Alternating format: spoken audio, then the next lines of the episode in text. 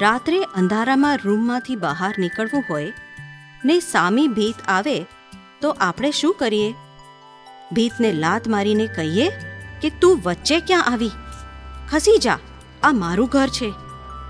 ત્યાં તો કેવા ડાયા થઈને હાથથી બાણું ફંફોડતા શોધીને નીકળી જઈએ છીએ. કેમ? તો ત્યાં સમજણ છે કે આડાઈ કરીશ તો ભીતે માથું અથડાશે ને ફૂટશે. સાંકડી શેરીમાંથી રાજા પસાર થતો હોય ને સામો આખલો મારફાડ કરતો આવે, ત્યાં રાજા આખલાને શું એમ કહે કે, ખસી જા, મારું રાજ છે, મારી શેરી છે, મને રસ્તો આપ.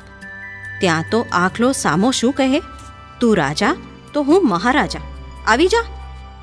એટલે ત્યાં ભલભલા રાજા ન્યાય રાજાને ધીમે રહીને ખસી જવું પડે ને ઓટલે ચડી જવું પડે.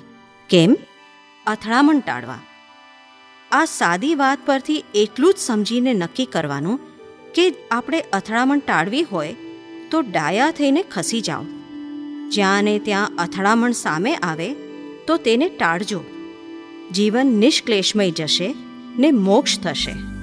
આ માટે માત્ર દરેકે દ્રઢ નિશ્ચય કરવાનો છે કે મારે કોઈનીએ અથડામણમાં આવવું નથી. સામો ખૂબ અથડાવા ફરે તોય મારે અથડાવવું નથી જ. ગમે તે રીતે.